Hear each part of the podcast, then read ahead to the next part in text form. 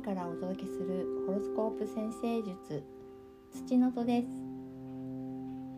1月30日のホロスコープ読みを読んでいきたいと思います。昨日1月29日の獅子座満月に引き続き月は獅子座後半にあり夜には乙女座に移ります。日中はヤギ座の金星冥王星の重なりからの強制的な思考が入ってきやすい配置ですので精神的に落ち込みやすいかもしれません。過去に動かなかったことへの後悔に苛まれたり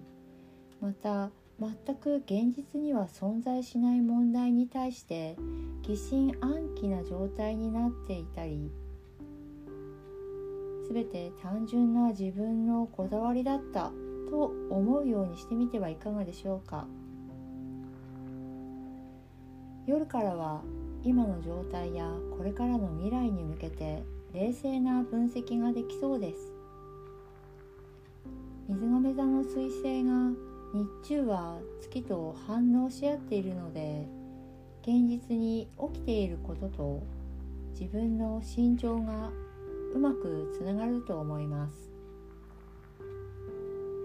この彗星は明日から逆行を始めその影響で今日は同じ場所にとどまっている状態ですまた2月3日までほぼ他の天体と連携を取らないので自分の言動と周囲との間にワンクッションの緩さがありません。これは独り言がそのまま全国放送で流れてしまうようなものなので2月3日までは言動には少し注意が必要です。水亀座の水平は公平精神が強いので場の雰囲気や状況を恐れません。今ここでそれを言う？みたいなことも全く気にせずむしろ得意なので皆がさーっと青くなるような場面も気になりません。少し、えー、状況を俯瞰してみる。ということを心がけてみるといいかもしれません。またこの天体が一つの場所にとどまっている時はそのパワーも強くなります。